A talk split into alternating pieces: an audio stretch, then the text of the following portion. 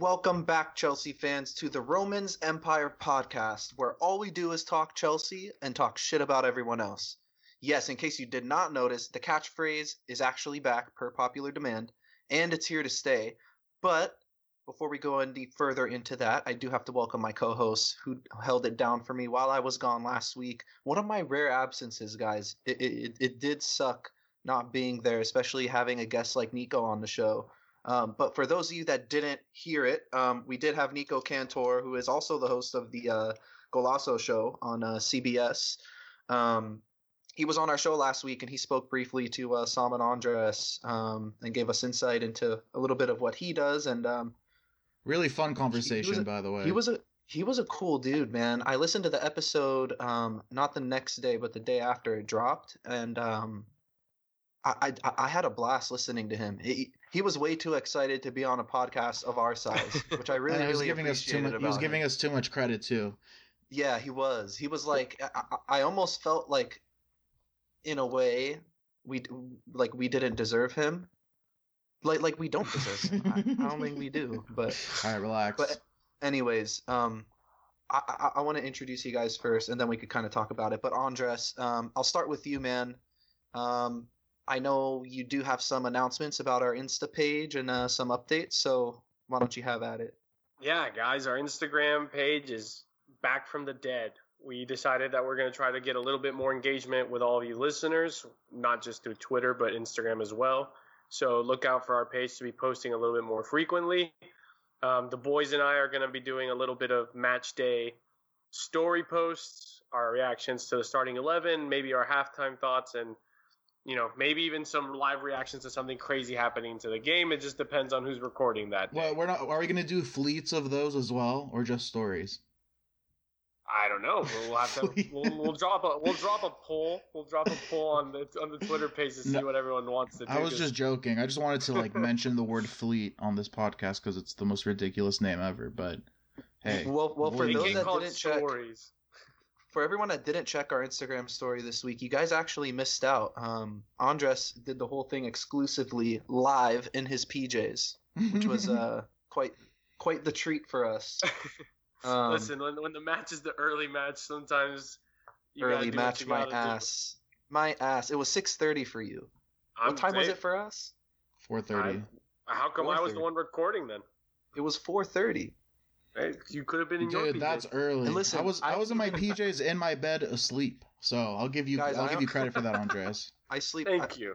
I only sleep in my boxers, so I I, okay. I couldn't do it in my PJs. Otherwise, it'll be a very yeah, rated good, M. It'll get rated thing, M very quickly. Good thing you weren't recording then. Yeah. no, but but apart from that, uh, we want to be a little bit more structured into our posting schedule. So I guess I'll just go ahead and, and drop that real quick. So we'll be recording every Sunday night a longer episode, and we're trying our best to do a quick, shorter match reaction to any midweek match, whether it's Champions League, FA Cup, Premier League match in midweek, or well, we're not in the Carabao Cup anymore. So yeah.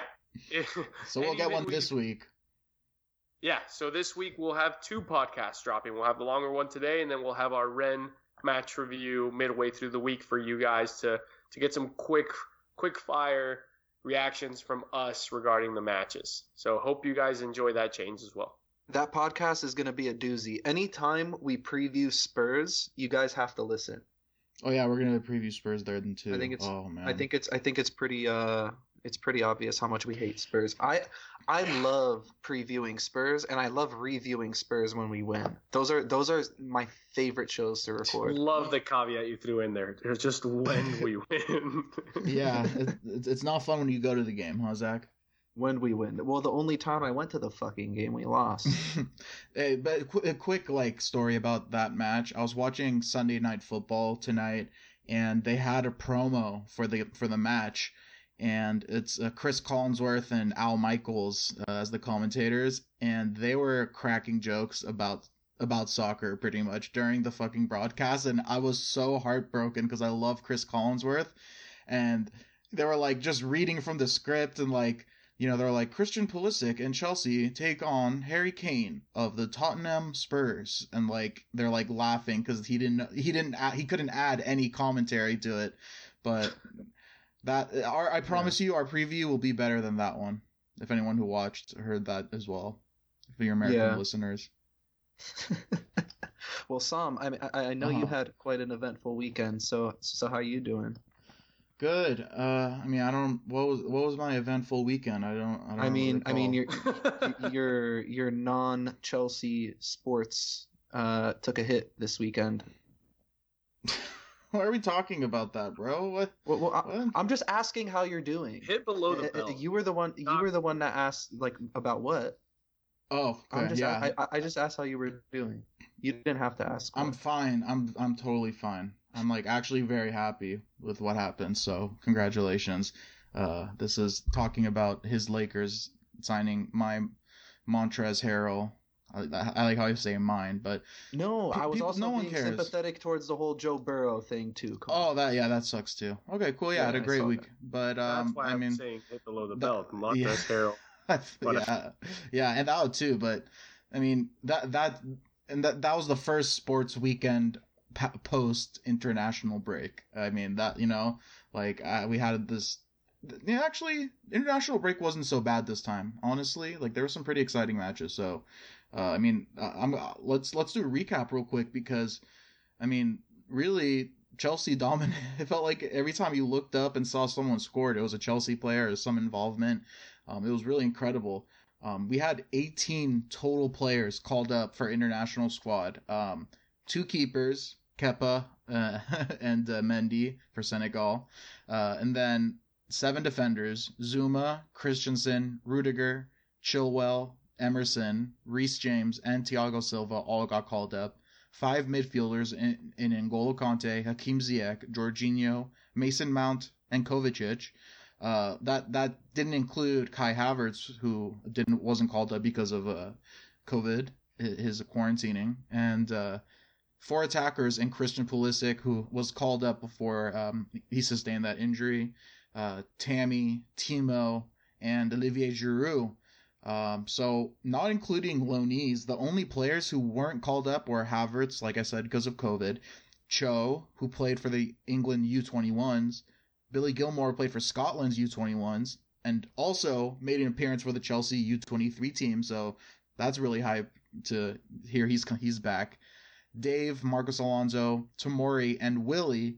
So only seven players didn't get called up. 18 of them did. Uh, really, really positive signs from the Chelsea uh, squad right now. Uh, it's just some highlights. Mason Mount and former Chelsea Blue Declan Rice teamed up for England and uh, scored a goal apiece against Iceland.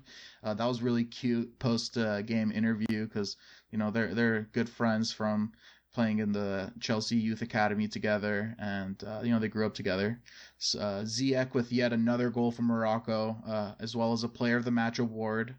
Uh, Giroud and Kovacic each had braces for their respective countries, so that's really, I mean I had no idea Kovacic could score one, let alone two goals. I mean, that is is that does he have even two goals for Chelsea like throughout his whole entire yeah, time playing? He, I, I think I think that's exactly what he has. he might have two goals.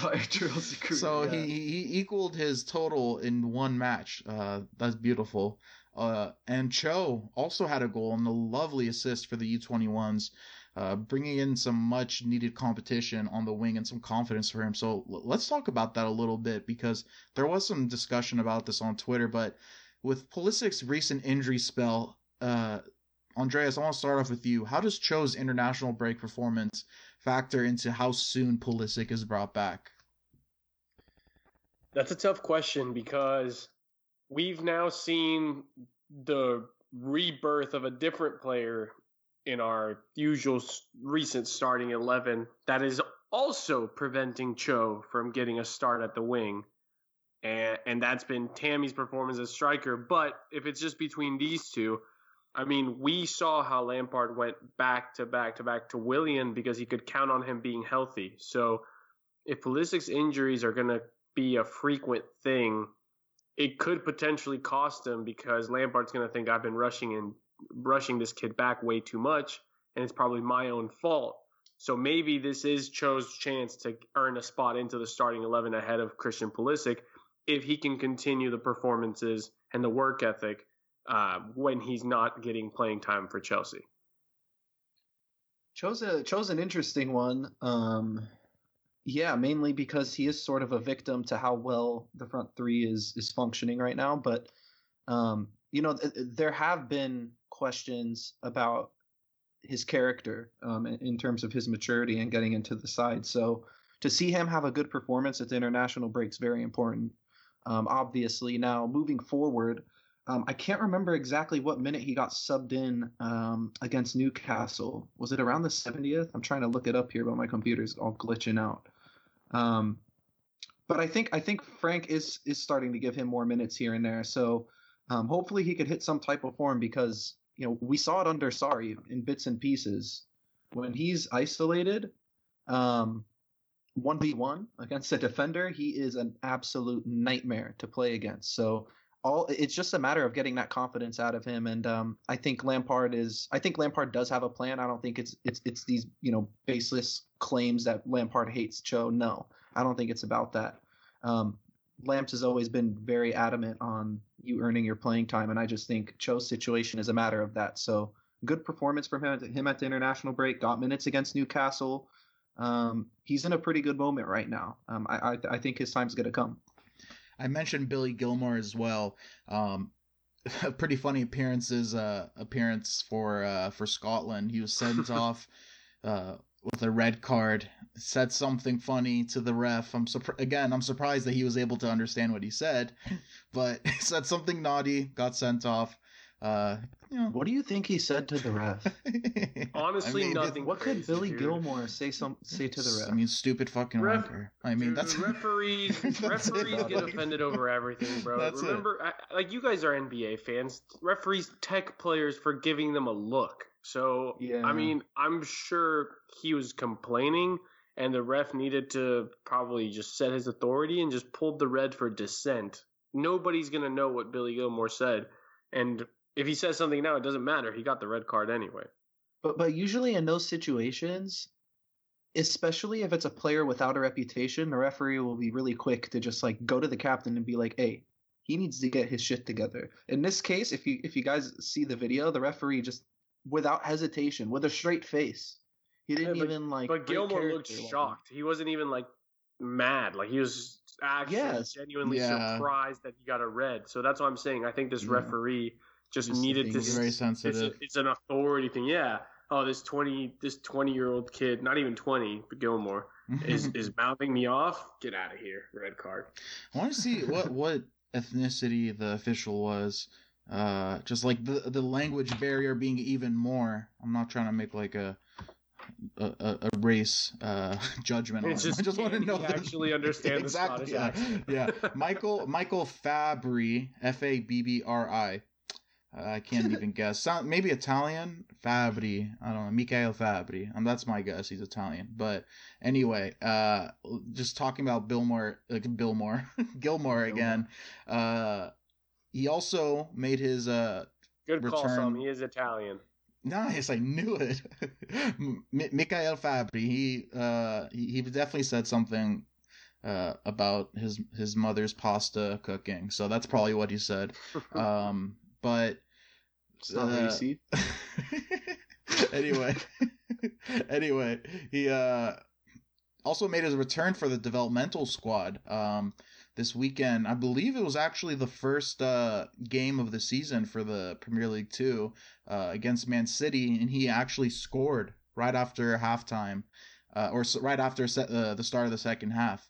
Uh, so great, great return for him and it's really nice for us fans to see him come back and uh, you know get so much contributions, a goal and a red card. Uh, but Zach, what do you think about his return and uh, how soon we're going to see him called up to the senior squad? Um, hopefully soon. Um, I think with him, and and I keep saying it, you know, with these injuries, it's it's something that you you want to see a player kind of ease back into action, and and our time frame was pretty on point. I think the last time we spoke about Billy Gilmour, we said, you know, if he's not back by late November, then we should be kind of worried.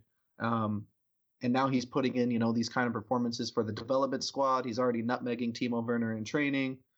Um, I mean, I think the kid's a little bit ahead of the curve. Um, it might be a matter of hopefully seeing him um, by the new year. That would be that would be the most ideal situation. But I, I, I, guess the main thing here is for us not to get too stuck on wanting to see him and, and, and forcing him to come back sooner than later. But you also have to consider the fact that Lamps just found his best team. So um, even if Gilmour is healthy and even if he is available, um, the opportunities might be, you know, few and far between when he initially comes back, just because, um, you know, Lamps would like to establish this chemistry early on. So, you know, it's only been four or five games with our strongest lineup. I think, I think, you know, they have to play together more. I, I and I think that's abundantly clear, especially when you consider some of the finishing. Um, but we're going to get into that later. But Andres, um, what do you think? By New Year's, is that? Do you think that's too soon, or? I I mean, we have how many games now this Christmas break? I mean, that that schedule is usually congested, and you have to add on top of it that we need to finish the second part of the Champions League group stage. Yeah. Believe it or not, Billy Gilmour's going to get minutes before New Year's. We have Kante can't be playing DM every single day. Mm-hmm. And the only other guy, unless I mean, we have Jorginho who can you can then protect with two box to box guys, but I can see Gilmour getting in slightly ahead. I mean, Lampard has put him in that role before, and even last season before Project Restart and, and the cancellation, the temporary cancellation of the season, he was playing at the base of that midfield, and we were moving the ball amazing. He was playing above his size, so as long as I, I don't even remember what his injury was. So it's not an Achilles, it's not an ACL, which are the ones that can slow you down, make you feel less confident with your body. So as long as he feels good, uh, was it shoulder? Sorry, I, am trying to remember, but I believe it has nothing to do with his, his mobility. Knee. Yeah, it was his I knee. It was his knee. It was his knee. Okay, That's everything uh, to do with his. Yeah. But. but hopefully that means that he can give Kante a break here or there. Maybe we see little cameos to make sure Kante's not playing 90 minutes every week. But I fully believe we will see Billy Gilmour. And, and you guys know I'm a huge Billy Gilmour fan, and I'd love for him to be more part of the squad uh, as his health continues to increase. So I'm probably one of those guys Zach is warning us to not be because I, I do enjoy watching him play so much. And yeah, I also just realized, sorry, I just realized that he got that red card only 10 minutes after he got subbed in. Uh, so that's pretty fun. Go ahead, Zach. No, I think um, for those that haven't seen uh, a photo of Billy Gilmour, or at least the recent one, I urge you to. Um, it's it's really clear that he's been putting in work in the weight room. He, he he looks really good. So I'm excited to see him come back, man. I think he's like a really good team chemistry guy. It seems like everyone loves him uh, on the team, all the players, all the coaching staff. Like he's just a fun kid to be around. You know, he's so full of joy, and you know he's got that just that youthful excitement for football and love for football. Like you know, it's, pro- it's probably still crazy to him to like be uh, the place where he's at right now, already playing senior level football for Chelsea and us talking about like how we're gonna need him to uh, give Kante some time off. So I'm really excited to see him come back. A little bit more news uh, before we came back uh, from international break. Kai Havertz returned to training this past Thursday, so that's great. And uh, Lampard actually announced that he's hopeful that he'll be fit enough to play some part uh, in the Rennes matchup this week.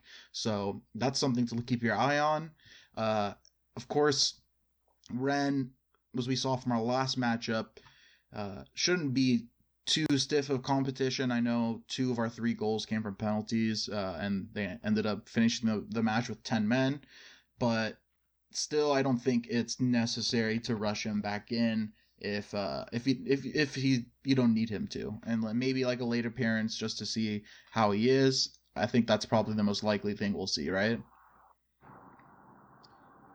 Yeah, Lamps Lamps spoke about it um, in uh, earlier in the week. You know, uh, uh, one about the fixture congestion, um, and he said, you know, his players are coming back, and they essentially only have they land and they only essentially have one day to train, and then they're basically off to Newcastle. Um, even for guys like Kai Havertz who came back and only had a few days of training, there's no way that he's going to be fit. Um, I wasn't expecting the team to play that well against Newcastle, considering how much training they had once they got back from international duty. Um, but in terms of seeing Kai against Rennes, I think he's going to come off the bench. I don't think we're going to be seeing him start, um, regardless of uh, you know whether he's been cleared or not. Uh, it, it, COVID does have lasting effects um, on the mm-hmm. respiratory system even after you stop showing symptoms. So it's going to take time for him to recover fully. But why don't we resort to our uh, in-house COVID expert, uh, Andres? What do you, what do you think? I mean, you had it obviously every it affects everybody differently, but like. Yeah. How soon were you, you back in action? How, how, did you feel physically? Yeah, I guess that's uh, the big question. Sluggish, but but even then it was maybe four days tops that I felt sluggish. If hopefully we don't know what his symptoms were. I was pretty asymptomatic outside of a bad fever for a one for about a 36 hour spell. So my thing is, eh, and I can't remember which documentary I watched, but they were talking about how one missing one week of practice for a pro mm-hmm. football player is different than a normal person like us missing one week at the gym. It was one of the all or nothing. I think it was the the, light, the latest one. It's the latest one it. for yeah. sure. Then it was the latest one, the Spurs one, because mm-hmm. they were mm-hmm. talking about Son or they had a lot of injuries, whatever. Yeah, but the exactly. point is, seven days for a, a person who is training twice a day different things is is a lot of work to put back in. It's Ren. I, I think I I was leaning before we started talking and before I even started going on this ramble. I was thinking maybe Kai would start because we do have five subs, so maybe he can get an early sub out. But you're right. I think it would be the other way around where if Frank is lacking creativity on the pitch, he can then add Havertz to the equation and get the the free flowing one twos, the the movement off the ball that that Kai can bring on without having to stress too much his physical condition because he can put in a 20 to 30 minute cameo and get that final goal if it's even needed. So. And uh, also Pulisic came back to training, uh, which is really nice. I don't know if you guys saw his beard but he's looking really sharp. Uh, he's becoming I, a man. He's yeah, growing I, up before our eyes. It's, this, is the, uh, this is the same thing that happened with me, man. I'm growing out my beard for the first time in my life, and I've officially become a man, so I can relate. Uh, Andreas is the COVID expert, and I'm the newly founded beard expert, and I can tell you that Pulisic is officially a man now. it's official, guys. All right. Well, you also mentioned Zach that uh, uh, Frank had been complaining a little bit about the the schedule congestion and yeah. that's been that's been troubling a lot of teams. It's been leading to a lot of muscle injuries, and uh, as as we've talked about, and you guys know, the Premier League is the only team in Europe right now that hasn't adapted to the five sub rule, and they're sticking to the three sub. Uh, I think. Well, what what's been reported is that the fears of the smaller teams think that this will heavily favor uh, the top dogs with a lot of depth, and that's a val- there's a lot of merit in that argument. But I think when you're looking around the league and you're seeing how many players are out with muscle injury, um, it's just a matter of time, and you know steps ha- have begun to be made, uh, beginning with a meeting I think this past week. Uh, that it seems very likely that the Premier League will be moving in that direction and they will be having five subs. So, um, Andreas, uh, I, I know that you've been an advocate about this. What what are your thoughts about adding the five subs yeah. for us? So the the smaller clubs are saying, "Oh, this is going to benefit." Their argument has been what you said. These squads are deeper, and it would just benefit them. But these small clubs aren't even leaving the UK. They get to stay in England. They don't have these midweek matches, so they get a full week's rest without the risk of more COVID, without the risk of tired legs, because they have time to dedicate to recovery, to adding fitness, to ensuring their players are isolating properly. And it's a balance. I think five subs compare compare team there's the other argument was that oh well these top teams and they used Liverpool, Chelsea, uh, Liverpool, sorry, Liverpool and City as the main examples, they're not even using their three subs right now. And is there truth behind that? Yes, but they're not looking at the full picture. When you have only three subs, you use two subs for strategy, and then you keep a third one in case somebody gets hurt, and you don't make that third sub until the very end because otherwise, especially now when you can really get a random player you don't expect having an injury in a game, you you would risk having to play 10 men for an extended period if you use all three subs early. So, this argument that the five subs will somehow benefit the top dogs far more than the relegation sides, I think is a little bit uh, just kind of a, a an easy cop out on behalf of the small teams when they fully are aware that the top seven of last season have two matches every four four days, while they have one every 7 mm-hmm. I haven't thought of it that way, Andreas, but that that's a good point too. It probably evens out the extra rest that they get. Um, but I mean, once once the injury bug starts hitting the smaller teams, then they're going to realize that it's also it has. Uh, yeah, that, that, that's something that's something I kind of wanted to add to the to the equation too. I mean, we saw a center back go down with a hamstring injury in our game um, when Jamal Lascelles went down we see a Brighton team that has what three out of their four starting in their back line out next week. I mean, there, there's there's That's injuries Liverpool. all across. Yeah, but but but my thing is like there's injuries all across the board. So you know the argument that oh these guys are going to have an advantage because they have more quality players it's it's it's unfounded. If you look at Chelsea's first nine Lazy. games, what what out of those nine games did we actually have our full strength squad? Not starting 11. I'm talking squad from 1 to 18.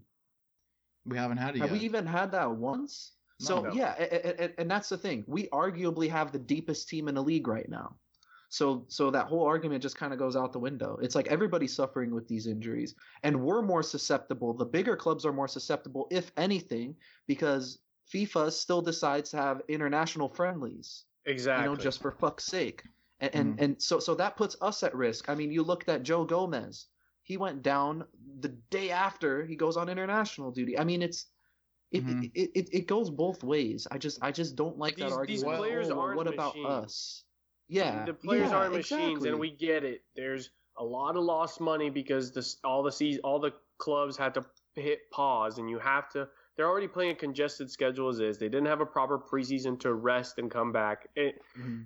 And then on top of that, FIFA's like, oh, let's do friendlies for TV airtime because most of these countries still aren't allowing guests. Like, I highly doubt these players getting called up are are excited about the UEFA Nations League, fully knowing that if they get injured there, they don't play in the Just Euros. Just ask Germany. They they they weren't excited at all this international break. Yeah, I, well, that's that's what happens after you get spanked. Yeah, I mean, I wouldn't be excited after that. But, no, but, but it's just is, it's just yeah. these guys. Kroos came out and, and, and spoke against the, the friendlies. There's no need for it. There really mm-hmm. isn't. If There's no delay... fans going and enjoying the games on right. cheaper ticket prices. There's nobody enjoying a hot dog in the stand. Like there's it's pointless. It's complete. And you yeah, know, see, there's no hot dog being the eaten small... there. It's pointless. I agree, Zach. no, but no, but, but but what is? Why do we put on international friendlies if it's not for revenue? Yeah, okay. I mean, I, everything that you guys have been said all this whole time, we've talked about it already. But the good news is yeah. that it's looking like it's heading in that Positive direction. Just coming. That yeah. that we will be adding those five subs. So uh, you guys don't have to bicker anymore. Thank God. Um, so let's let's move on uh, to this Newcastle matchup. Uh, to the part you guys all want to hear about. We're finally getting into the match recap. Thirty minutes in. Uh, Chelsea continuing their hot run of form. I forget how many matches in a row we've won at this point. I didn't even write We're it down. We're unbeaten in eight or in twelve unbeaten in 12, but I think we've won no, like the only, six the in a row. The only loss was the penalty shootout, which is technically not a loss. yes, nice. Uh, and uh, so let's run through the lineup real quick. Mendy, Mendy in goal. Uh, Chilwell, Rudiger, Zouma, and Reece James in the back line. Uh, N'Golo Kanté, Mason Mount, uh, and Kovacic in the midfield, and Ziyech, Timo Werner, and Tammy up top. Uh, again, just a reminder, no Kai due to lack of match fitness. Pulisic remains sidelined with a hamstring injury. Uh, so what what were your guys' initial thoughts on the lineup? Was this? I mean, for me, uh, it was really nice to see Chilwell out there after the injury he sustained uh, during the international break. So that gave me a little bit of worries, but uh, it was really nice to see him out there, and you know he he, he didn't look like he missed a beat. What about you, Andreas? Uh, was this the most predictable lineup that we've seen yet?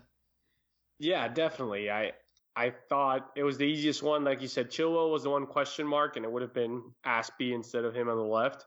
I did have a slight fear. I think I might have had like a like a cold sweat in the middle of the night, thinking, what if Lampard tries something dumb and goes for the three four three just because of the personnel? But I truly think that those days are behind us. I think that the four through three is is here to stay, and and yeah, easy easy pickings once you once you're confident that the four three three will be the formation. Yeah, I think I think the only question marks going into the game was song you touched on it was Chilwell's health. Um, but the other one was who's going to start at center back because we found out um, pretty late in the week last week that uh, that Thiago Silva wasn't going to be joining the team for the Newcastle match. Um, so yeah, I mean Rudiger comes in. That's not very surprising. Um, there's been a lot of talk out of the Chelsea camp that Lamps and Rudy have, you know, ironed out their differences if there were any. Um, they've had a conversation about Rudy's standing, and it looks like Rudy's our third choice center back. So um, I know we're going to get into that, but yeah, no real surprises. Like I, I said it earlier. I mean, Lamps knows what his best eleven is, and I think now he's at the stage where he's just trying to figure out who he could plug in where um, if he needs mm-hmm. cover. Um, and you know, obviously, we saw Rudiger plug in at center back. We saw Kovacic plug in at center mid. Tammy plugging in up top. Um, so now it's time for those guys to really stamp their stamp their place in the team. Yeah, let's start off talking about the strikers. Um, you know, when we got Timo Werner initially, we talked a lot about the potential for a two striker formation and uh, you know how often we'd see that, and we've yet to really see that yet uh, to up to this point. But a lot of four three three with Werner out wide and Tammy at striker, and it's looked pretty good. Um, I mean, again, this this past game, both of them played very well. Uh, I'll run through the stats real quick. Timo with two shots, one on target. Both should have been goals, really. One assist, a very unselfish play to Tammy. Uh, one out of two dribbles completed, 31 out of 38 accurate passes. Four, uh, so so far he's had four goals and two assists in nine Premier League uh, appearances, three goals and one assist in three Champions League matches. Uh, Zach, I'll start off with you. Is Timo living up to the expectations?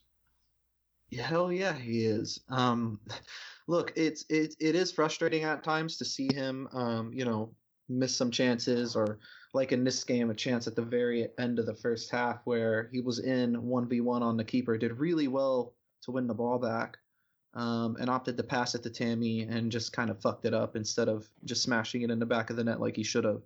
Um, you can criticize him for not finishing or being as clinical um, in, in, situations where he could be. I think back to the Champions League games, a um, couple chances in the box. Uh, I think it was Rennes, or no, no, it was Sevilla. It was a nil-nil draw against Sevilla.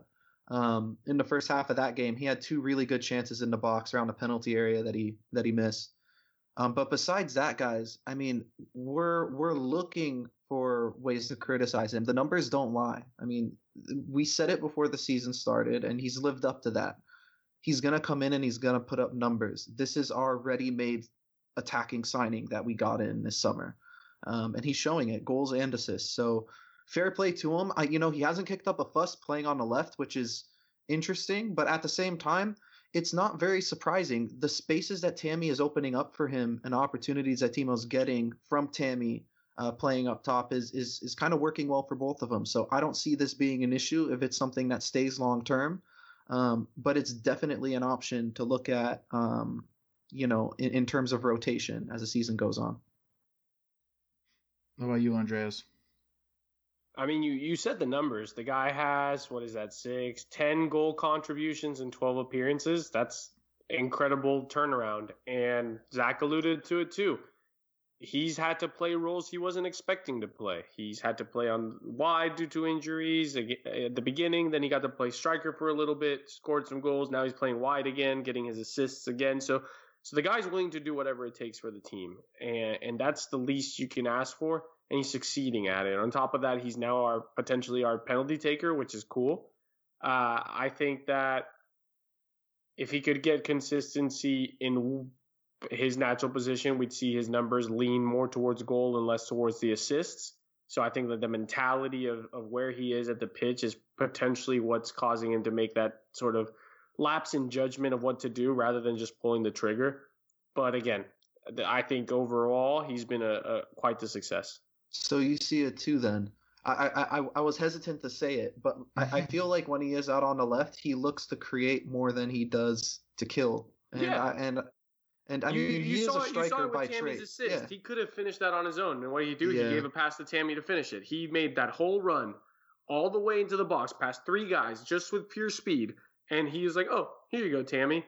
Uh, if he was playing striker, your whole paycheck comes from scoring goals, not from creating for someone else. And so, yeah, I fully believe that having to play so far 67 almost 70% of his minutes out wide is causing him to to think more unselfishly and sometimes that is an issue I That, mean, it was, that that was the right decision, too. Yeah, Like, yeah, I- this time this time yeah. This but time there was it the, the other chance the the, the the the chance I talked about Right. when Dink the Tammy yes but earlier he could have gotten himself a goal mhm. we've seen him score far more complicated chances than that in in a Chelsea jersey already yeah. but he decided to pass sideways instead of finishing, and I thought that was that comes with again you The practice position what your shift. yeah, yeah. So his he's playing starting out wide, whatever, and he's being told that hey, there's going to be a striker in front of you. Maybe that plays into it a little bit. Well, shifting our attention to the other striker, Tammy, three matches in a row with a goal, so he's been on a really nice streak. Uh, in this match, he had 32 touches, three shots, three chances created, one goal. Nearly had another right before the the own goal. Uh, got to the end of a beautiful cross uh, from Ziyech, just the most perfect ball I've ever seen. But unfortunately, a great save kept it out of the net. Um, so right now he has three goals, two assists in five starts, uh, nine with nine appearances total. We got a question from Nacho Fuentes. Shout out to Venezuela on Twitter. He asks, should Tammy be included as a first name in the team sheet? While Timo can be played as a striker, Tammy has shown a lot of promising signs when he has played. Uh, you think Tammy is definitely a first team player always? Yes, uh, in current form, yes. I think Tammy has reacted far. We we all feared during Project Restart that Tammy just gave up in terms of what he thought his future was at Chelsea because the news of Timo, Timo Werner had already come out.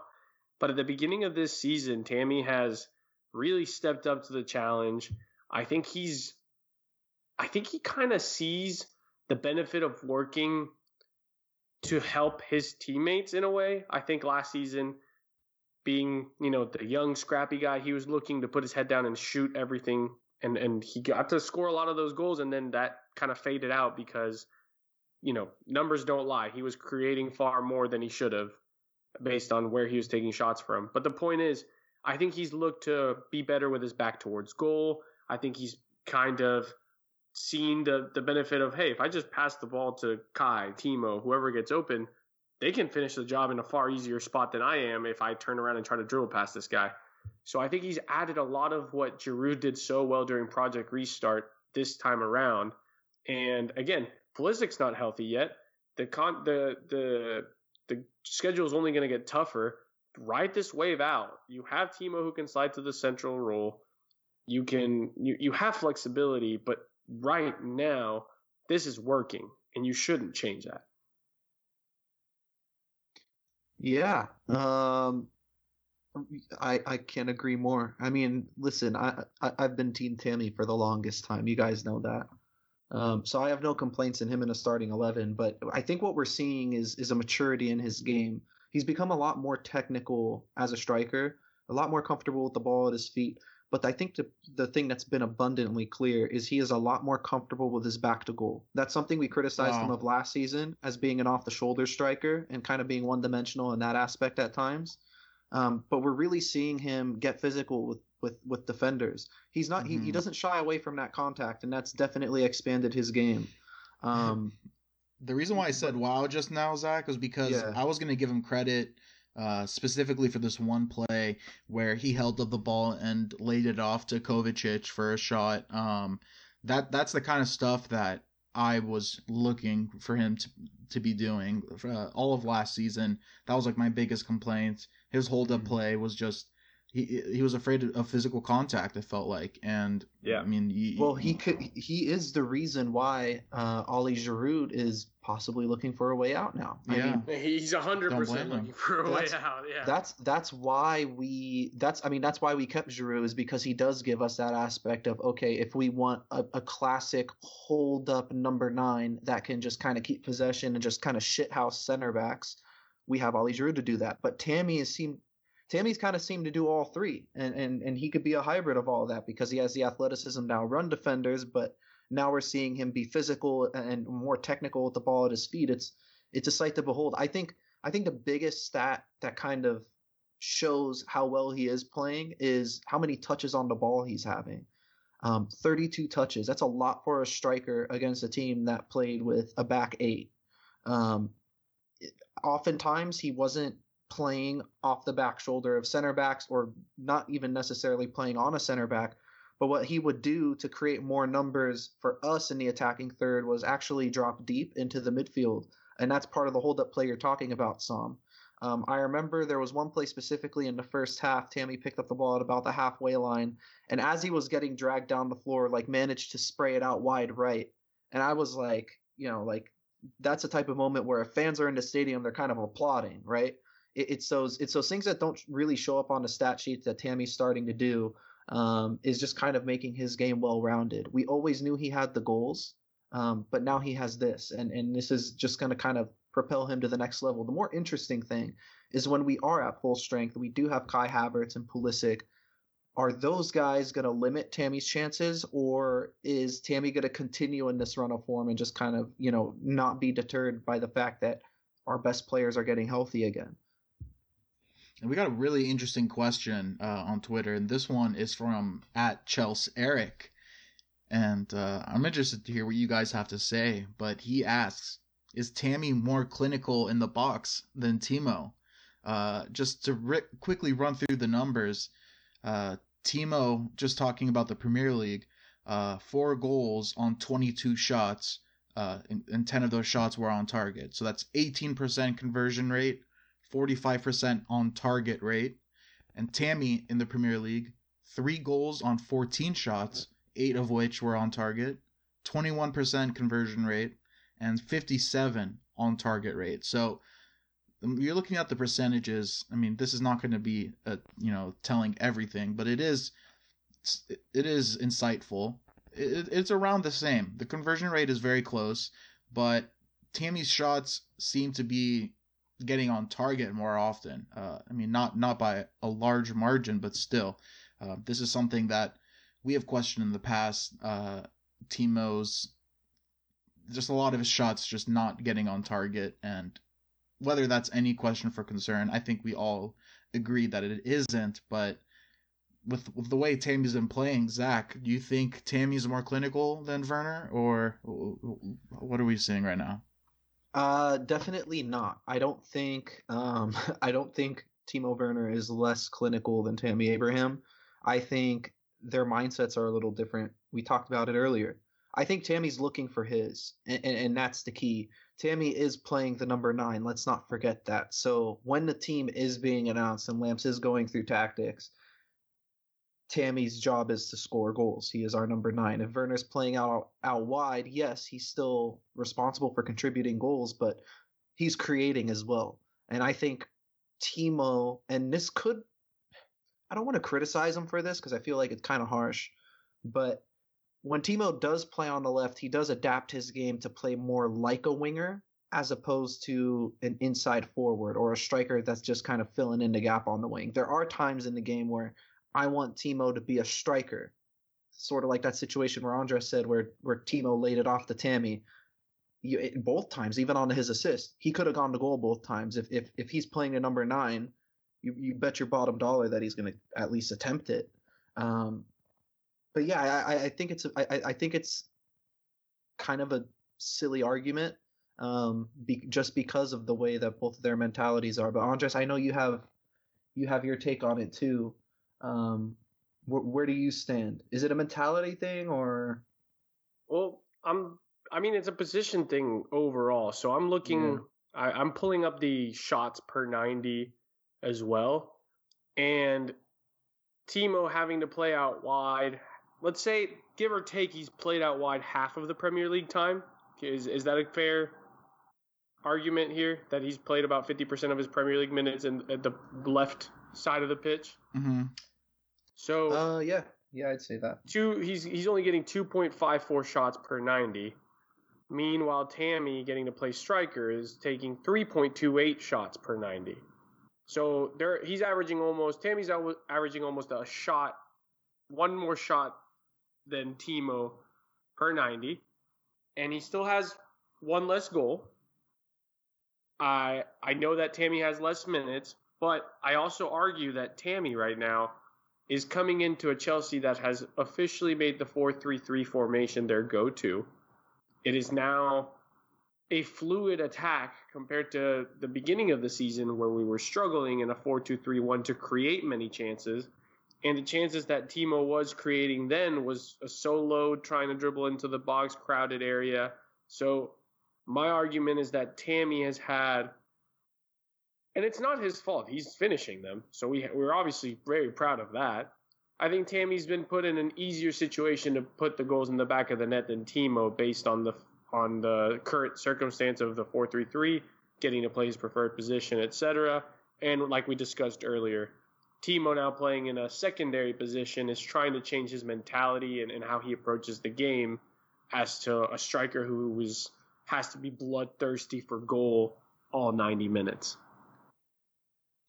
And I'm I'm looking at uh, his actual appearances in the Premier League on Transfermarkt, and he has played more matches. He's played six matches on uh, on the wing and three in the middle. Actually, I don't know how official these stats are, but more than fifty percent, two thirds. And, um, and, the expected goals are pretty similar. Again, uh, mm-hmm. Tammy's had less appearance, less starts, but it's 0.55 to Tammy versus 0.45 to Timo, and nice. these are just Premier Advanced League analytics.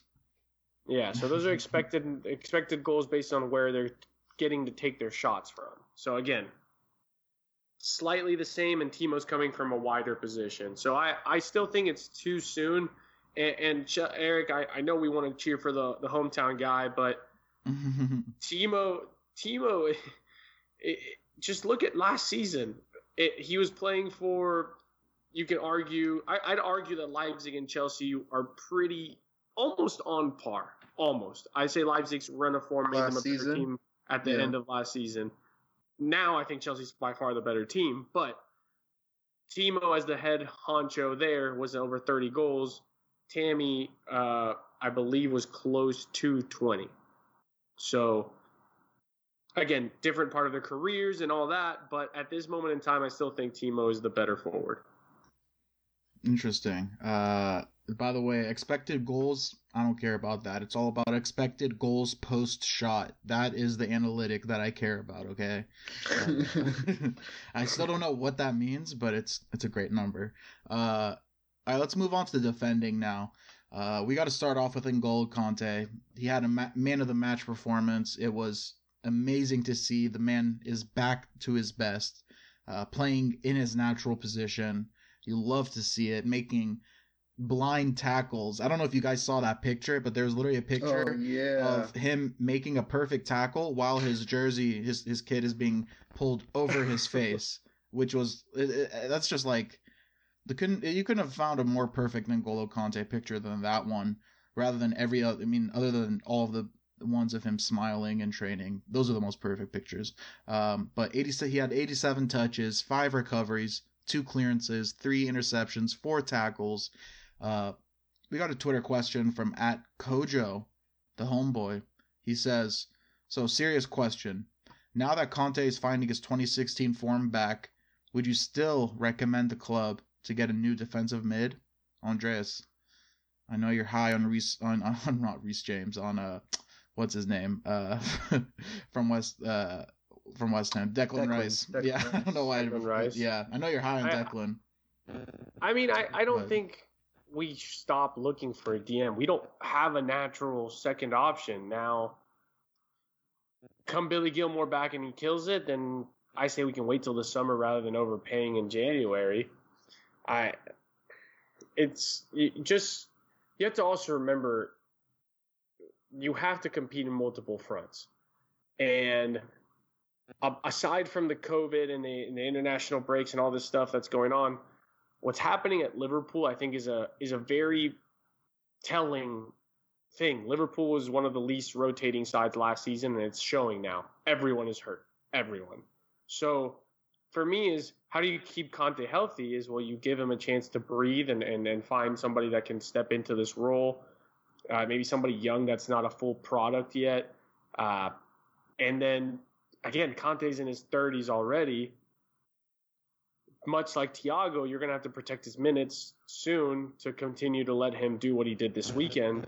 So I don't say no to signing a new DM. I just think that you need to be smart about who you bring in next. I, I thought that that was going to be Ampadu, and then we shifted him on loan immediately. So I, I think we still need to find a DM because we only have one natural one in this roster. Yeah, you got to have cover. I think that's the important thing. Um, if if Chelsea fans don't want to see Jorginho playing at the six anymore, then we have to go into the market come January um, to see uh, if we can find cover in that position. But look, I think the key is Jorginho actually being the one that moves on. Um, I think the reason why we didn't make a real genuine push at Declan um, last summer was because we couldn't move on Jorginho and we just couldn't one free up the funds, um, but two uh, free up the squad space as well. Um, so I think if we could turn Jorginho around in January, it would be a really wise move to bring in Declan Rice.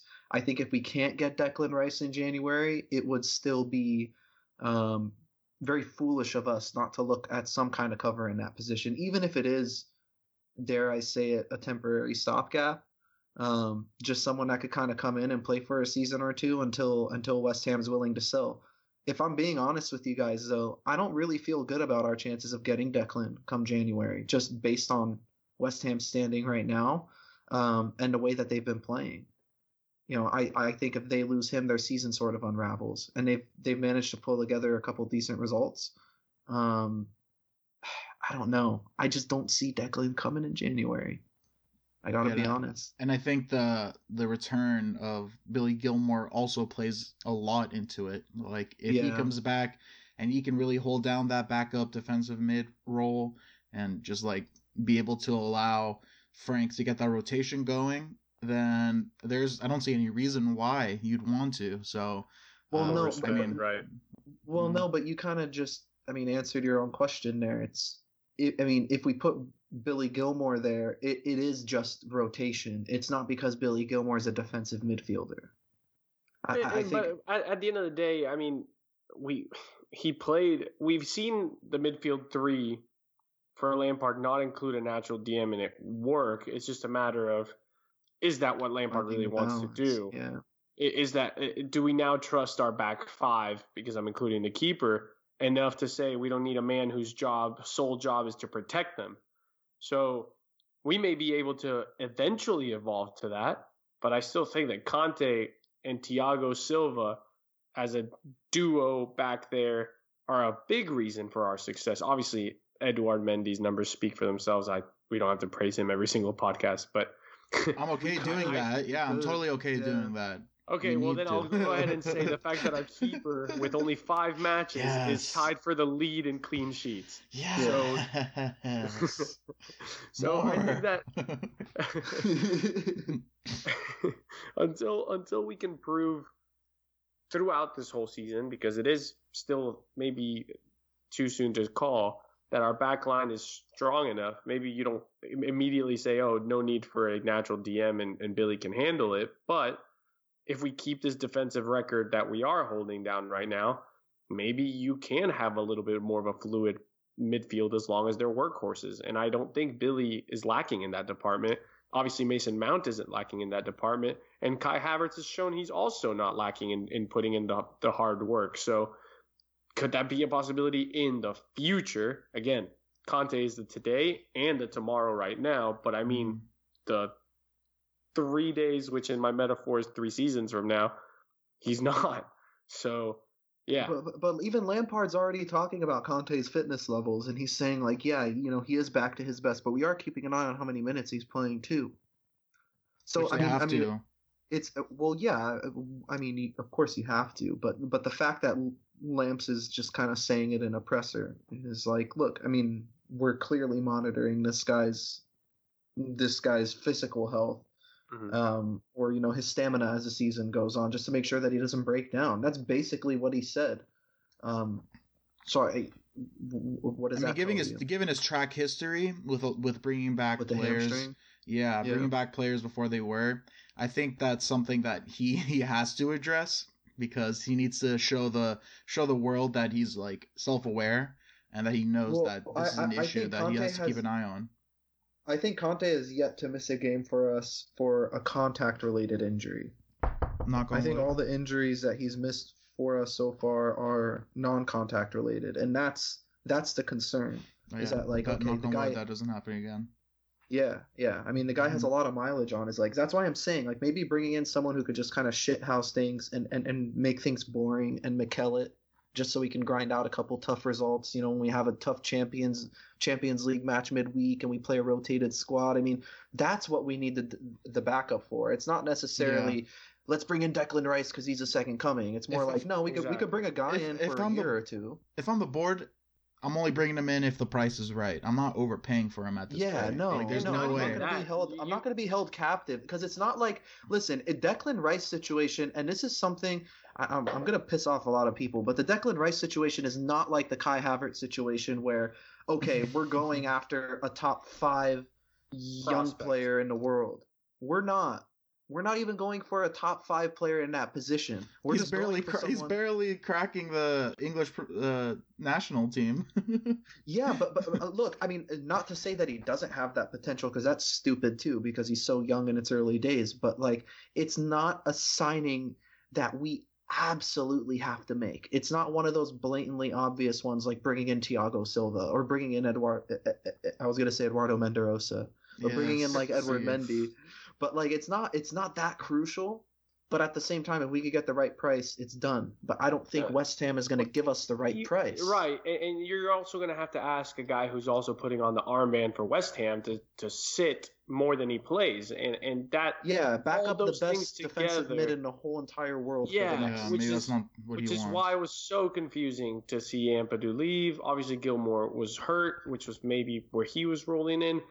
Our academy might have a kid that's ready for that. We don't know, but like you said, if we're gonna look for a guy that's a Mikel role, I think Declan Rice, his ambitions are not that, and I can't Yeah. see him taking the the like. Obviously, everyone wants to play at a top club, but if you're, but that's if you play. And like you said, he's not a Kai Havertz guy that you sign and has to play every single minute because this is the guy. If we were trying to do that, then you go and pay Rennes for Camavinga now. And that's not what we're doing. So if we're not looking to do that, then there's no need for Declan Rice at an even more Mhm. inflated price in January because yeah, there's there's simply no need for it. And, and you guys mentioned it. West Ham is having a decent season for their standards. They're not going to sell him midway through. Yeah, let- let's move on to the return of Rudiger. Um, wasn't really tested much in the match, but he was solid throughout when he was called upon. So, uh, again, for me personally, and I think a lot of Chelsea fans agree with me, not the biggest fan of Rudiger at this point. Uh, we understand and appreciate all he's done for us, being the special agent that brought in Kai Havertz and Timo Werner. Uh, so we'll we will always be eternally grateful for that. But um, I, w- I was happy with this performance. Um, but I think the the bigger talking point about that uh, selection was um, Christensen being named on the bench while Tomori was left off the squad completely. Um, We also got a we got a Twitter question about this actually from at M Conan 1789. He asks, "What's going on with Tomori? Rudiger starting is one thing, but Christensen being selected for the bench ahead of Tomori makes you wonder: is Tomori a January loan? Because it feels like we're wasting him right now." So, uh, Zach, I'll start with you. Are we uh, wasting away Tomori's talents right now? Yes. you love I don't- Tomori, don't you? I do, I do, and and and it's not. I feel bad for him, um, but at the same time, I don't know if it's his fault or not. Uh, you know, the rumors were saying that there was a loan move to West Ham, and that both clubs agreed, and it was Tomori who actually turned it down because he was concerned about his playing time.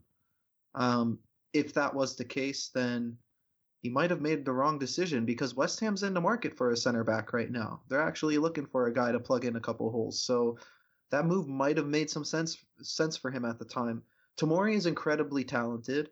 Um, I think it's stupid to say that he he needs to be in the first team every single week um, because the guys that are playing deserve it. Um, the results are showing it. So you know you can argue that he could be on the bench, but we're not the ones seeing train we're not the ones seeing him in training and i think you know the fact that we had a loan move set up for him told you everything you needed to know about frank's plans for him going into this season and frank said it last year too he said you know we are going to be bringing in bigger big players and when they do come in these young guys have to be ready like we're chelsea football club we're not just going to wait until these guys become great we're going to become great now and these guys have to catch up and I think Tomori's kind of fallen victim to that in terms of the pecking order. He needs a loan. I, I think if he doesn't get one, all of his talent is wasted for the season. And it's, I what I don't want to see, and what this is very very reminiscent of, and, and dare I say it, is early Ruben Loftus Cheek at Chelsea, where he just kind of hung around way too long before getting a loan move, and then by that time. You know, it, it, it was just kind of an unfortunate turn of events from there on out. So I don't want to see the same thing with Vic. I, I blame Kepa. And and hear me out. No, I'm serious. I'm dead serious. I, I, I blame Kepa for a lot of things. so I no, agree no, with but you. hear me out. I, I truly think that this is on Kepa plus the unfortunate pandemic that came on after. Because Wow, you're even blaming After- the pandemic on Kepa too? no, no, no, no, Damn, just the, the, the Tomori situation. It's Kepa plus the pandemic. wow, You know what, Kepa Kepa? 19. Is fault. Yeah, Kepa 19. COVID. Yeah, 19's his, his Kepa- save percentage. COVID is Kepa in a different language, in Chinese. no, it's it's. Here's my thing though. Lampard was put into a situation where he had to change the defense. He had to. The reason being not Tomori, because every time we saw Tomori on the pitch, we thought he did good to fine. We never were. He there was like one match where like, wow, Tomori did not play well there, but that was like a outlier to the big picture of last season. But then when you have all these conceded goals, Lampard's to have to make changes there. And the changes came in the form of Chilwell, Thiago Silva, and Edouard Mendy. You bring in Silva, Chelsea was hoping to send off a Christensen or a Rudiger because these guys are international level players with international level salaries to make sure that Tomori would be a rotational option. Like that's what the plan. The, I'm hundred percent sure that that's what the original plan was. But then comes COVID on top of the fact that we had a crappy conceded goal number because of a keeper, and now Tomori, who's got the small salary and is the easiest movable piece because again doesn't have to have the minutes. Da da da da da. Then we talk about summer loans, and he's like, "Wait, no, I'm better than Tom, than Rudiger for sure, and I can fight Christensen to be the next best outside of the starting too." Which I even think Lampard agrees that that's the case. But money talks, and if you can, in right now in the climate we're in, can at least get a guy off of your salary books, because again, if Tom- if it's not Tomori going on loan, you better believe that Chelsea's going to have to pay some of Christensen or, and or Rudiger's salary even when they're away. So Tomori being on a youth level contract still is the easy piece, and it and it, he his talent is being wasted, and I hope he gets a loan, but I don't think it has anything to do with what he brings to the table. It's everything around him that's really straight up fucking him over. yeah, it, it is nothing he's doing. And I, and I think that's the reason why I feel bad for him. It's kind of like it's kind of like Loftus Cheek. Like when when he never got a run out, we were always saying, man, it would be great to have that sort of impact player to come in off the bench. Oh, well, why does Ruben Loftus Cheek never ever ever get playing time? In this situation, we're gonna have a guy like Thiago Silva who's not going to be able to travel on every single away trip. He's not going to be able to play every single midweek fixture. He's not going to be able to play every weekend like he was this weekend. I mean, there's going to be times where other guys slot in. And common sense, if based on the eye test from last season, would tell you that the Kyle Tomori is actually the best foil for Kurt Zouma should Thiago Silva actually be out of the Chelsea team. Um, so the fact that he's not getting picked is is is kind of it, it dumbfounds me. It kind of does, and and it Damn, only the only real huh? rational logic that you could put is you know we're not there in training. It has to be something that's either not being done or not being processed um, at training. So I. I I find it more shocking that Rudiger jumped from fourth choice to second choice for this match. I, I don't Well, know what happened. I there. think I, I think I think in uh, last season Rudiger. I mean, obviously, he definitely didn't do his name any good.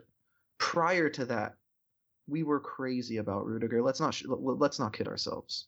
So so I, I I think we've been a little harsh as Chelsea fans in general. I'm not just saying us three. But I don't think Rudiger's a shit player. I don't think he doesn't deserve to be third choice. I just think it's interesting how Fikayo Tomori just seems to be Mhm. the better fit, common sense wise. Also, Andreas Christensen played uh, in in the international break right before, and Rudiger was not playing in that six 0 deficit. Was So- Tomori getting was Tomori getting picked for the U twenty threes? Does anybody know?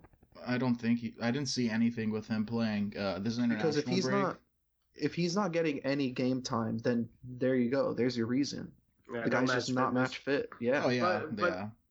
Yeah, I, I guess maybe that's it's all. I, I, what I'm talking about is just in, in the big picture. Rudiger got minutes in the Champions League last time out too. Like uh, what, and and also I know that you have to have the leadership and the experience. I get that, but it's still just also weird. I best Andreas case will scenario, he, will best defend case his scenario- Andreas till he'll defend on other Andreases till the day he dies. I respect that. no, but but base, best case scenario, Liverpool gets really, really, really desperate, and they take Tomori on loan in January, and then Tomori gets to play for a good side. That would be cool. I, I don't know if I'd like that or not. Like, I mean, it would be nice to see him play for a side like that, but that that probably would be exactly what they need to like stay on top. But okay, let's move on to re- the re- another return. And Andreas, this one is something you can be happy about. The return of the Kova crew, our reigning player. jersey right now. Nice. Our reigning player of the year player, um, player of the year player. He returned to the starting eleven, uh, mostly due to the absence of Kai Havertz. Um, Andreas, I want you to start off with this. What'd you make of his return? I mean, he had already returned. He played against Sheffield, and he was, apart from Ziyech, who was godly in that match. He was the next, the runner-up for man of the match until he got hurt in the set. Had a small knock in the 70th, but it's just nice to see him at his best, man. And I think that, I mean, maybe it is just being that kind of balance to a very offensive three, because we know he's not going to put in the goals, but yeah, he just looks good again. And maybe it was the brace for Croatia. Who knows? It's just energy, uh, relentless work rate. The dribbling is so smooth. It, it's nice to see it all again. Obviously, people are going to shoot down his his impact because he doesn't have the direct output, but the intangibles are there, and it's just so fun to see him be at his best again. Yeah, I, I, it's it's nice seeing Kovacic back. I called him the glue last season um, for our midfield, and it just this midfield did remind me of last season. And at times, guys, I mean, I'm I'm just gonna kind of go ahead and say it. I think this is the best midfield three we have when we want to press. Um, like I know Newcastle wasn't trying to play through the middle or out of the back, uh, like they, like they weren't really trying to play much at all but the intelligence in terms of the way those three pressed was was really impressive in the game. It's it's almost telepathic. You notice the key players for Newcastle at times, um, or you know, in this game, was was Saint Maximin. Obviously, in the beginning stages, he would try to come inside to collect the ball and just kind of make things happen, and there was no avenue for him to collect anything because if that first line of press was broken, where Mount and Kovacic are pressing, now you got to face N'Golo Kante, and and Kante's intelligence in this game and his reading of the game was just out of this world. If if if you want to sit, if you're a dad and you're trying to you know teach your kid how to play defensive mid and how to read a game, just show him N'Golo Kante's performance against Newcastle because he wasn't pressing the whole entire time. He was actually sitting back and playing free safety, intercepting passes, picking things off. The game was in front of him, and that's exactly what you want to do when you're a defensive a defensive player.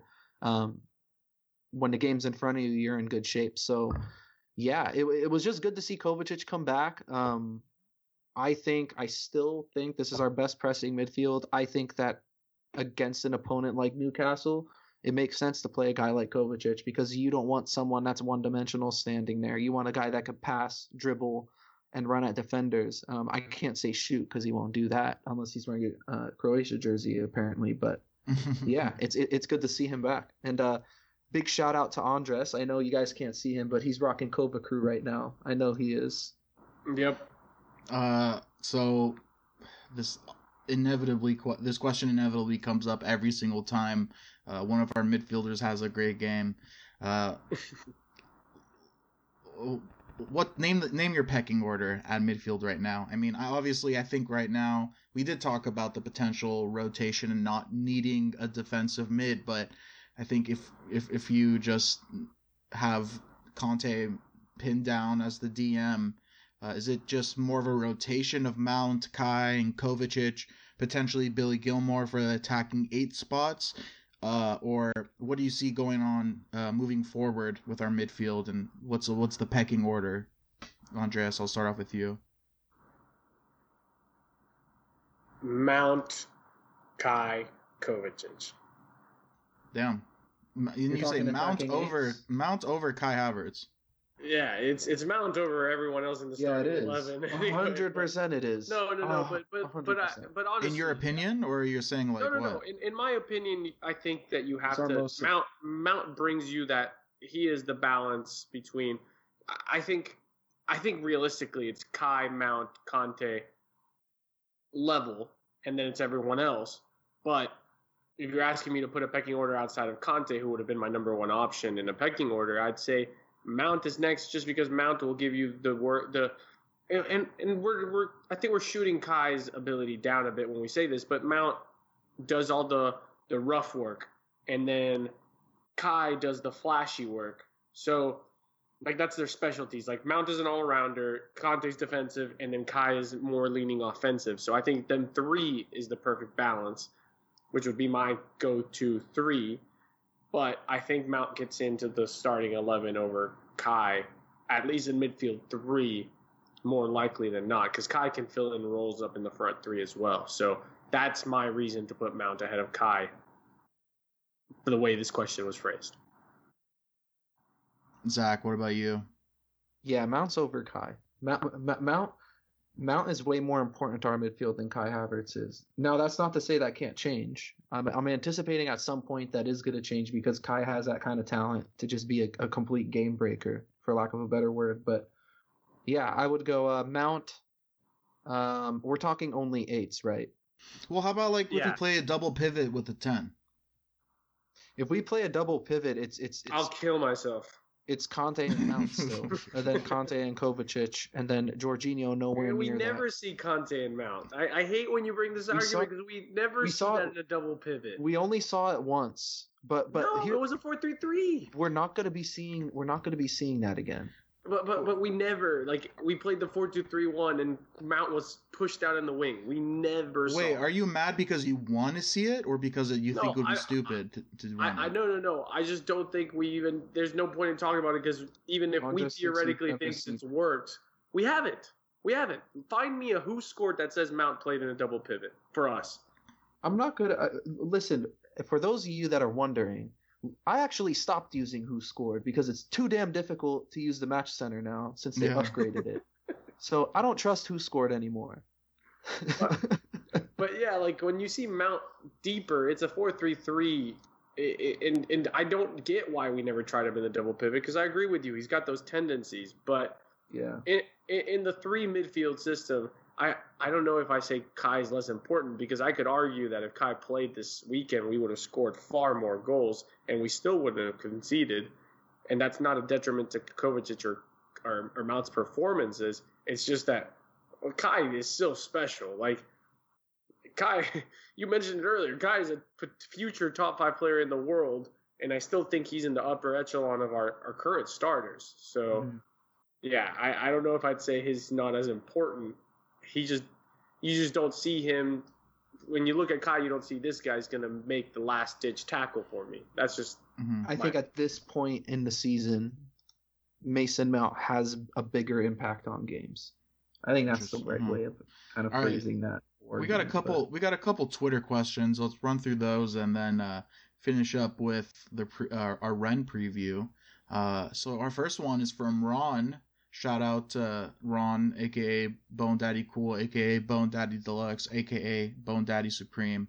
Oh, actually, before we get into that, Ron, I'll put you on hold um, because uh, I, I, I jumped myself a little bit. But at the end of this match, uh, until uh, until Spurs finish, uh, I mean, sorry, beat City until that match finished off, we were sitting in first place uh, for a little bit of time, which was really exciting. I know that's through what nine matches, but right now we sit in third place on, on the table with 18 points, sitting below Tottenham and Liverpool, each with 20 points apiece. Now we already know that Tottenham isn't going to finish the season on top. That's a given. That's the only given so far. But you know, with our recent form, it, it, I've changed my mind a little bit. Given this wonky kind of season and the way we've been playing, like I know it's early, but I mean, I'll start off with you, Zach. How much of a chance do you give our boys to finish the season as Premier League champs? We're going percentage. Sure. Or if you think I mean, that it's yeah. going to happen, you can just say yes. Do you give them? Yeah, do you no, give no, them a look, chance look. I, I, I think I think right now at this point in the season, I think we are in the best position to win the Premier League. Yes, I, I think right now we're the favorites, and that's me speaking with no bias. Um, I just I haven't. I think with the injuries that Liverpool has, they're gonna put good games together like they did against Leicester, where they could kind of get through it and plug in the gaps. But I just don't see that being sustained throughout the whole season. And Andres, he touched upon like that squad doesn't it hardly gets rotated. Like Naby Keita just went down again today, so that's another injury they got to deal with. Man City's in shambles. I think Spurs can be an issue for us, and the only reason why is because they finally have somebody in that club that's won something before. Um, so you can never count Jose out. We all know that. Um, but yeah, I think I think we're in the best position to win the Premier League as of today, if that's what you're trying to get out of me. Ask me sure. again in a few weeks, and it might have changed. But yeah, after nine games, we look like we're the favorites. Sheesh, Andreas. Oof. Mm, I will say that if we beat Spurs. We play Spurs next weekend. Let's beat Spurs, oh and then I, I, can say. But Andres, they have Gareth Bale, man. Um, they got Gareth Bale dude, and Højbjerg. Oh. Højbjerg is killing it. I'm not. Yeah, yeah. Højbjerg is killing it. Here's my thing.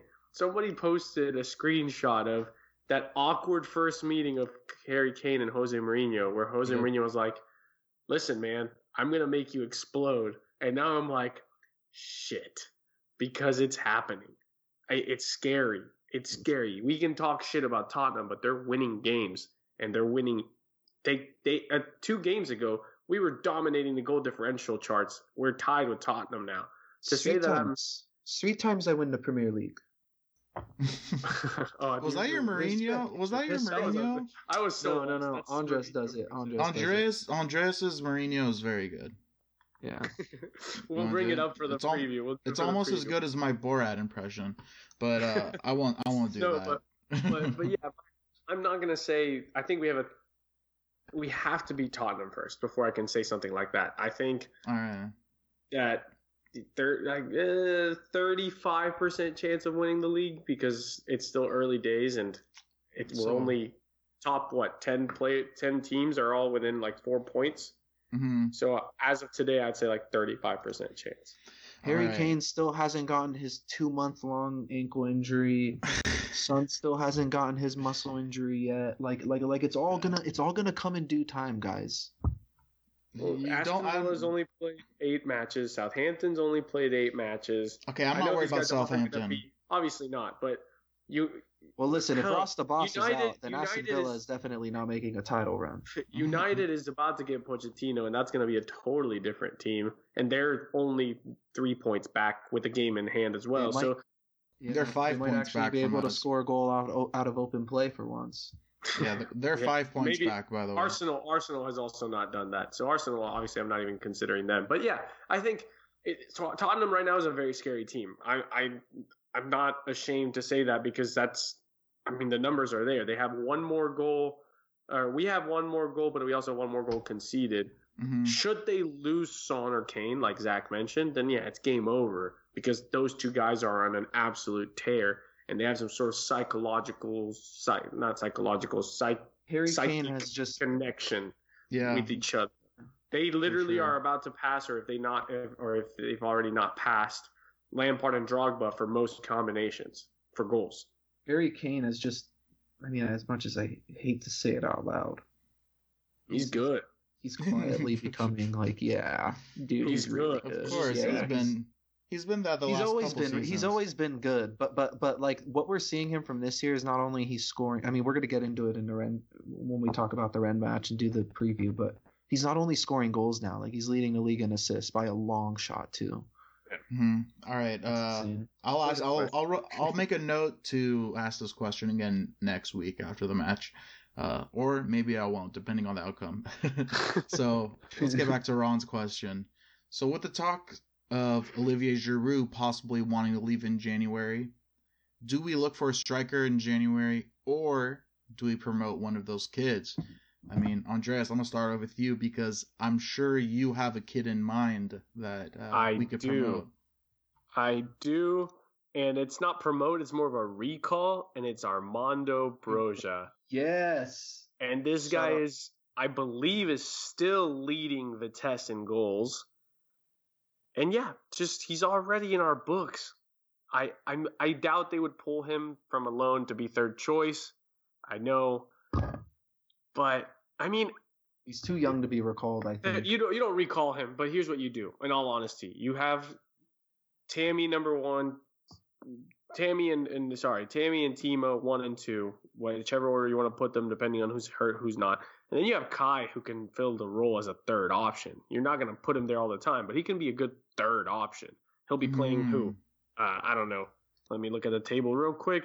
He'll be playing Burnley. Yeah, he's got the size for that. He could do it. I, yeah, those would be my three strikers. I say let Giroud go. He deserves to go to a good place and earn keep his place for the Euros. And we have what it takes to fill in those three spots. If anything, like I said, we need to have a maybe recall Ampadu to, to bring in some beef for the DM spot, but that's it. hmm But Yeah, Armando Armando- Broja is my third striker for next season. nine nine appearances in the Eredivisie, four goals, five starts. So I mean, he he has a very he has a better goal uh, to minutes ratio than Tammy Abraham does in the Premier League right now, if that's how you want to look at it. Except he's playing in the Netherlands, and this is his first season playing big boy football. I I remember when he appeared for us. Was it last year?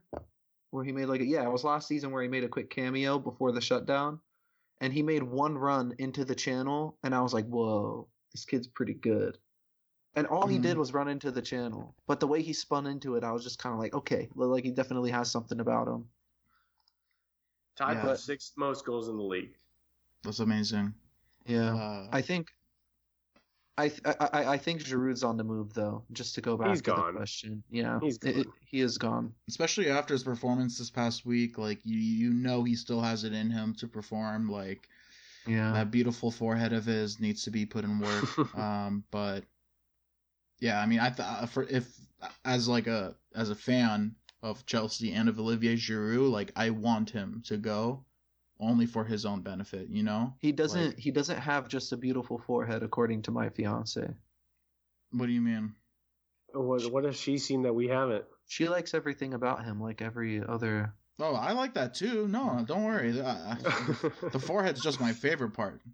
I mean, it's, maybe it's my second favorite part, and we'll it's, we'll talk about the number one off air. But uh, yeah. All right, let's let's go on to the next question. This one's also from uh, at M Conan. Uh, he asked, we actually kind of talked about this a little bit. Is Tottenham actually good, or is City maybe not as good as we all thought they'd be? Oh. I mean, because uh, before the match, I was listening to uh, Ian Wright talking about. I think it was asked, which team would you rather manage between yeah. Tottenham or City? And he picked no, Tottenham. It was uh, I think it was Mustoe, Robbie Mustoe. Oh, was it? Yeah, it was. So, yeah. I, I, forget who it was, but uh, he said that, and you know, his answer was kind of wrong. He said because of what Mourinho's doing, but the question was like, which team would you rather manage? But I was a little shocked because I'm look and you look at paper, I think City is by far the better team, but uh, when you also just look at what they've been doing this year, right now they're sitting 13th with a game in hand, but still like they're just underperforming. Uh, in minus one goal differential, they've only scored 11 goals this season. Um, I'll start off with you, Zach. Where, what what do you think about this Man City team? I don't think they're very good um, in general, but with that being said, they can flip a switch, man. They haven't had Aguero all season. Um, he did, he hasn't, and when he has come back, he hasn't looked fit. Um, Sterling really hasn't gotten off the mark this season. Riyad, if anybody watched the Tottenham Man City game, that was one of the worst performances from Riyad Mahrez that I have ever seen. Um, they just they they look pretty discombobulated. I think Pep is finding it very hard in a Premier League to sort of recreate the same sort of success that guys like Sir Alex did, or even Arsene Wenger in his early reign, where you can sort of build a title winning team, win trophies, and then rebuild using some of the pieces from that other title winning team, but make that transition seamless. And Pep is just really struggling with that. I think I but but but to his credit, I do think the way football is now, the amount of money that's put into it and the amount of player transfer activity that there is, the sport just moves way too fast for you to build something and sustain it for 15 or 20 years. I just think I, I think the world of football is, is sort of in this phase now where it's you bring in a manager, you build your team up for four or five years, tops, and they either stay too long or they leave before it all burns down. It's it, it's one of those things, but yeah, no, I, I don't think City are very good, but that but that isn't to say that they're not gonna you know turn it around. They could still put seven past anybody. All right, Andreas, what about you? Once City's main back line gets hurt, it's game over. And they don't have Fernandinho, they don't have Benjamin Mendy, and they signed Ake. He's hurt. So Laporte is is basically the only guy putting in the work. I don't think Ruben Dias has been as good as uh, Pep thought he would be for the price he paid. He looks a little lightweight. And we saw this last season too when Laporte was the one that got hurt. The title went straight to Liverpool's hands.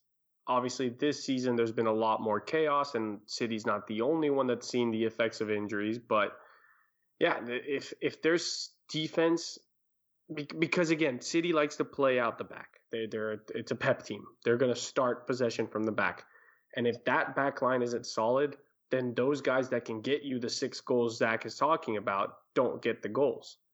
Uh, so yeah, I think that that playing a Pep style, like you said, some on paper, City should be the better team, but playing a Pep style is far more complex than playing a Mourinho style. So the Tottenham players playing the Mourinho style as a unit are better than the broken Pep squad trying to play Pep football.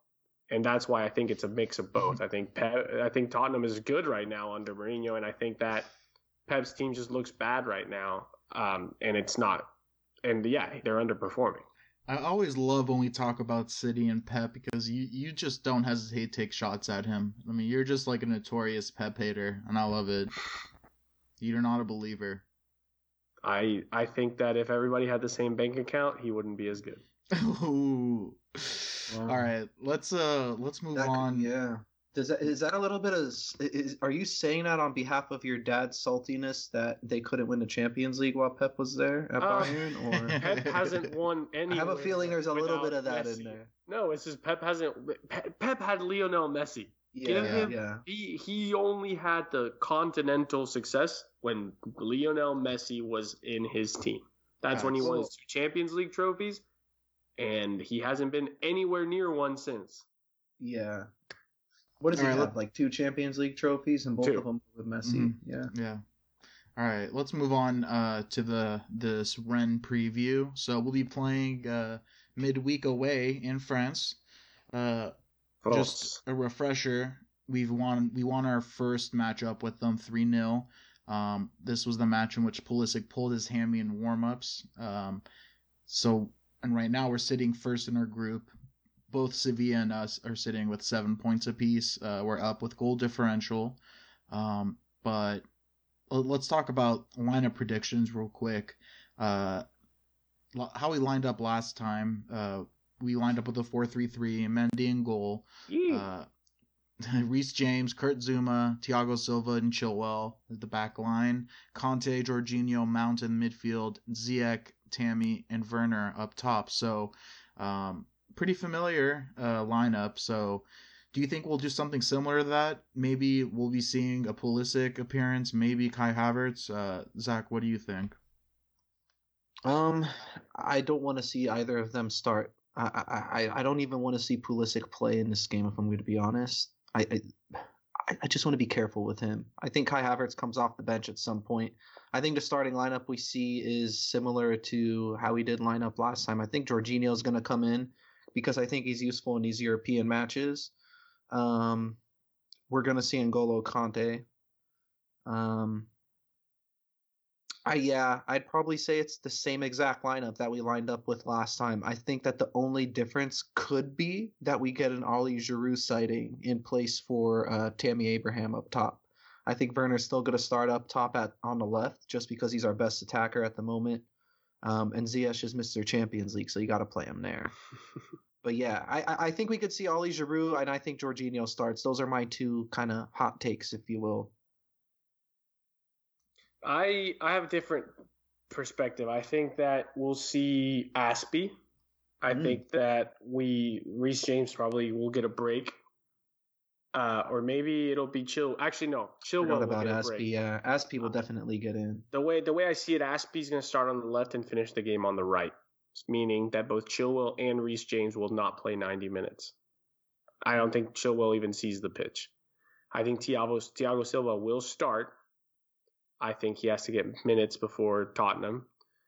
I think Kante. I think the midfield is going to be the same one as last time, like you mentioned, Jorginho, Kante, Mount. But I think Kante is the first one off for Kovacic to keep uh, Kante fresh. Can't even talk. I don't know. I'd like to see Giroud. I think that'd be great. Uh, I, I like the idea of giving one of the forwards a, slight break, but if anyone needed a break, it was Timo. So I'd say maybe you see Cho instead of Timo rather than Giroud in front of Tammy. How many weeks in a row have we have we made that suggestion and not seen it? I- right, we'll but- say but it every again- week though. Look, I'm gonna keep saying it because this weekend we play Spurs, and I'd rather have a rested Timo for Spurs than like a Timo just chasing after penalties again. Like, you know what I mean? Like, I hope Absolutely. we we're, we are I'm top with of the you. group, and and we just played bad that first half against Rennes. Like, we could have beat these guys without the pens. I I don't know what really happened there. So maybe maybe Frank watched how good Cho played in the international break. I mean, I'm sure the English media is going to remind him of it. So who knows? All right, let's Yeah. get into let's get into score predictions. Zach, what do you think?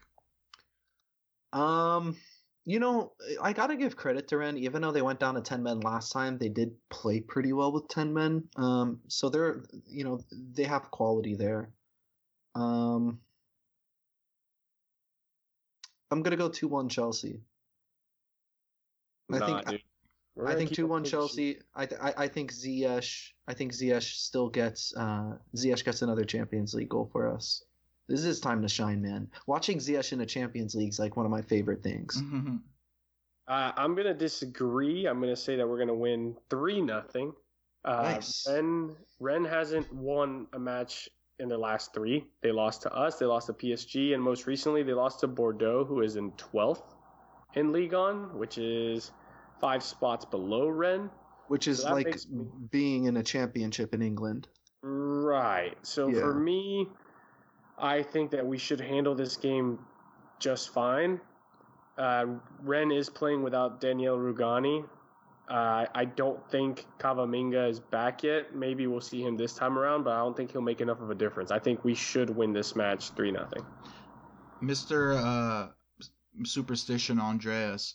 It's been a while since our last preview, but if I recall, uh, every time I've been calling a draw, we've been winning, right?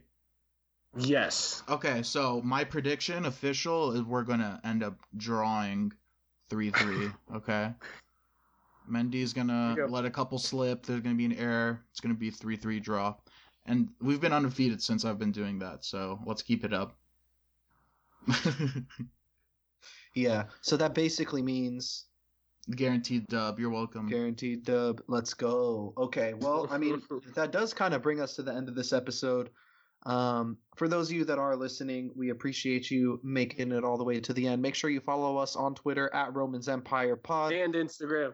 and Instagram at Romans Empire Pod.